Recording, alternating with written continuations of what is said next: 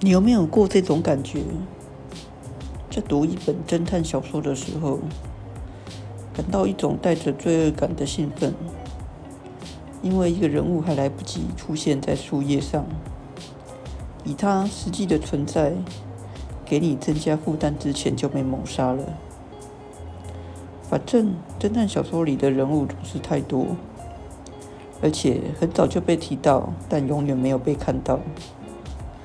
只是在舞台边徘徊的人物，有一种非常不祥的特质，最好去掉他们。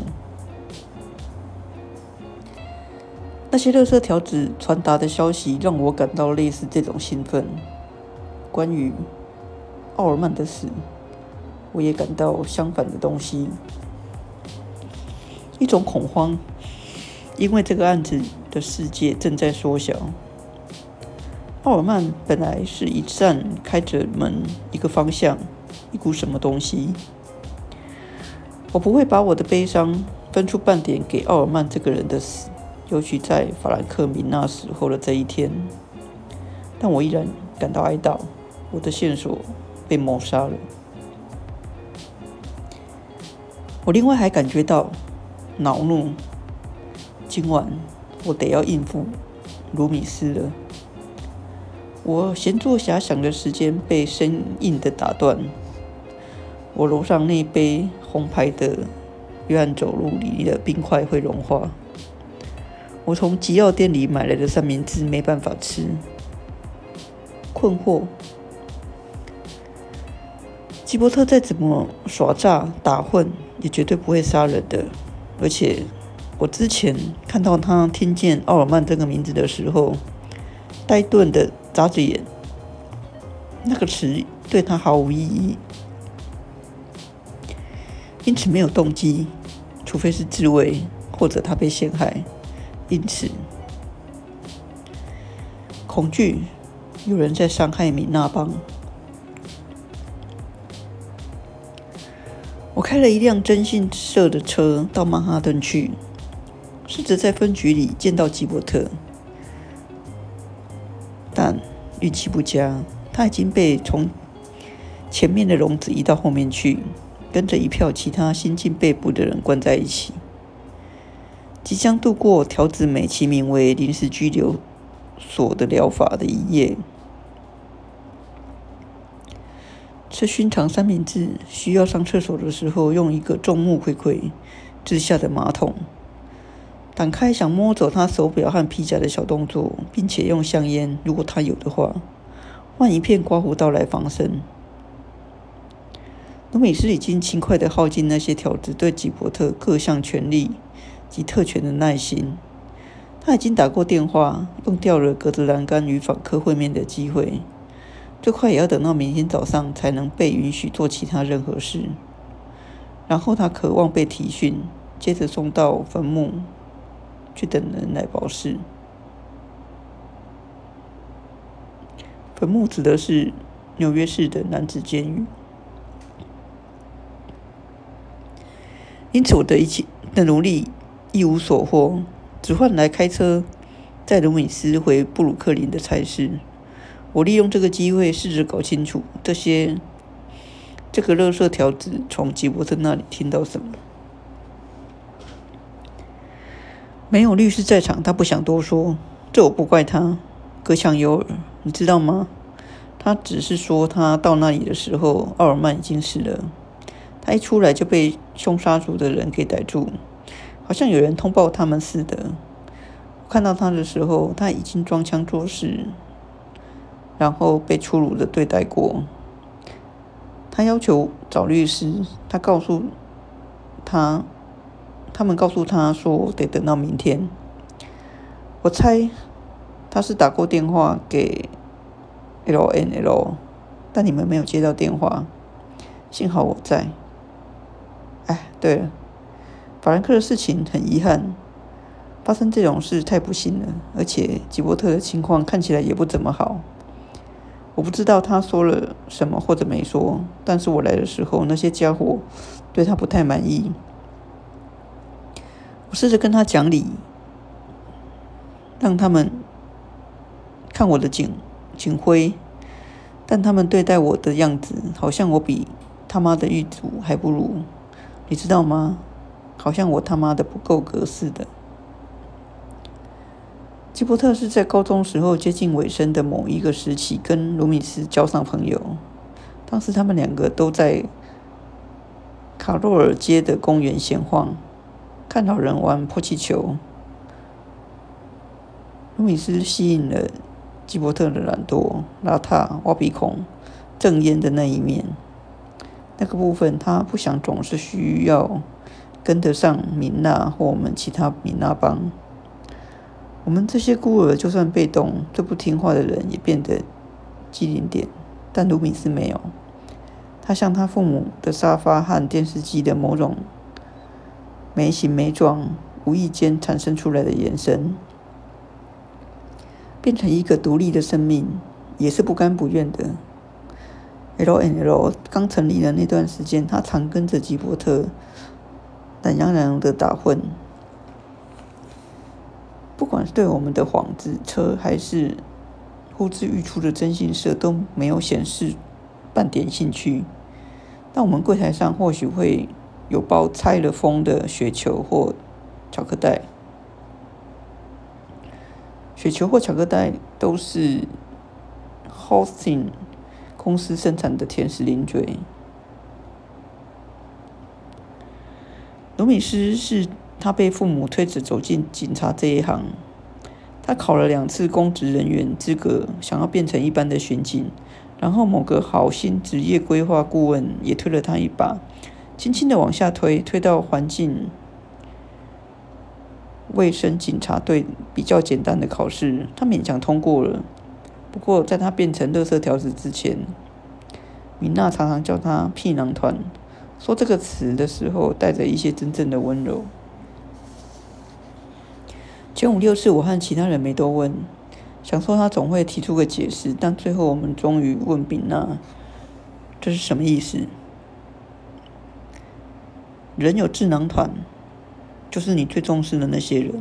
米娜说：“此外还有一些其他的人，你是会让他跟在身边晃的，那就是屁囊团了，对吧？”我对屁囊团从来没什么好感。事实上，我恨努米斯。让我把原因一项一项的数给你听。他的随便和懒惰大大激怒我强迫症的本能。他那种总是东补西凑的样子，连讲话都露这错那的，像卷听烂的录音带。他各种迟钝的感官把这个世界拒之于门外。他的注意力像弹子一样滚过没亮、没点亮的闪烁小灯和僵硬不动的波把，一而再、再而三的滚进洞里。游戏结束。他永远对这波相干的沉浮事物感到印象深刻，而不可能对真正兴起意义或冲突有任何印象。而他又能低能的无法适应厌恶到自己的地步，所以厌恶他就成为我的职责。今晚，当我们轰隆隆的开过布鲁克林路面的金属格栅格时，他照常的念起了他那无聊的老套。环境卫生署警察队得不到尊重。你以为他们会知道这城市当警察是什么滋味？我和那些家伙是同一个团队的，但有一个警察一直说：“嘿，你怎么不到我那一带去看看？有人老是偷我的垃圾。要不是为了吉伯特，我早就叫他去死。”吉伯特是几点打给你的？我打断他的话。不知道，大概七八点吧，或许快九点。他说着，非常简要恶名的展现他为什么不适合当警察。现在，头瑞是棍子人，才十点，卢米斯。好吧，刚过八点。你查到奥尔曼住址住哪了吗？在市中心的什么地方？我把地址给基伯特。你不记得是哪里了？不记得，卢米斯一点忙也帮不上，这点似乎他跟我一样清楚。于是立刻讲起其他离奇的，仿佛是在说我很没用，但别伤感情嘛。OK？你有没有听那个笑话？说一个灯泡需要几个天主教徒。我听过了，卢米斯，拜托不要讲笑话。哎呀，别这样嘛，那换一个就好了。为什么金发女郎一直盯着一盒柳橙汁看？我一言不发。我们下了楼，来到了卡尔曼广场。我很快的就摆脱他，因为上面写着浓缩，懂吗？这是我恨卢米斯的另外一个原因。多年前，他自己攀他的米娜的讲话笑话比赛。自己决定他可以加入，可是他偏爱白痴谜题，根本不是笑话，完全没有发展人物和细节的余地。他似乎知不知道差别在哪里？懂了，我承认。这个怎么样？要怎么给豹猫瘙痒？什么？给豹猫瘙痒？你知道的，大猫之类的，我想。那是一种大猫，没错，但要给它怎么给它瘙痒？卢米斯就是拼命的摆动它的奶头，懂了吧？吃我的豹猫！大喊着转上法院街。卢米斯的烂装光语往我症状底下钻个正着。怀抱猫，摆动它，摆动它，张胖，奶动喝嘛！这乐色条子大笑。天哪，奈诺，你真是笑死我了！你这招从来玩不腻。这不是叫抱猫，我咬着牙尖叫着。这最后一点是我最恨努米斯的地方。从我们十几岁认识到现在，他始终坚持在我煞费苦心的假装。要是我想不痉挛就可以不痉挛，没有什么食物可以把他的脑筋转过来，没有实力或示范，没有任何教育课程能做到这一点。有一次，我把明娜的那本书拿给他看，他瞥了一眼，然后大笑。在他看来，我的头瑞传只是个古怪的笑话，大部分他都听不懂。十五年来一直不间断。嗨，我是布鲁桑，今天跟你们念的这一段是布鲁克林的孤儿。这是一本电影改编的原著小说。里面讲述一个帮派——米娜帮。米娜帮就是由米娜从孤儿院找来的四个小伙子成立的一个帮会。那他们美其名是一个车行，其实呢，他们自称为侦探社。最终，其实这四个孤儿就是在帮米娜做一些狗屁唠叨的事。最后，米娜被杀死了，不知道什么样的原因。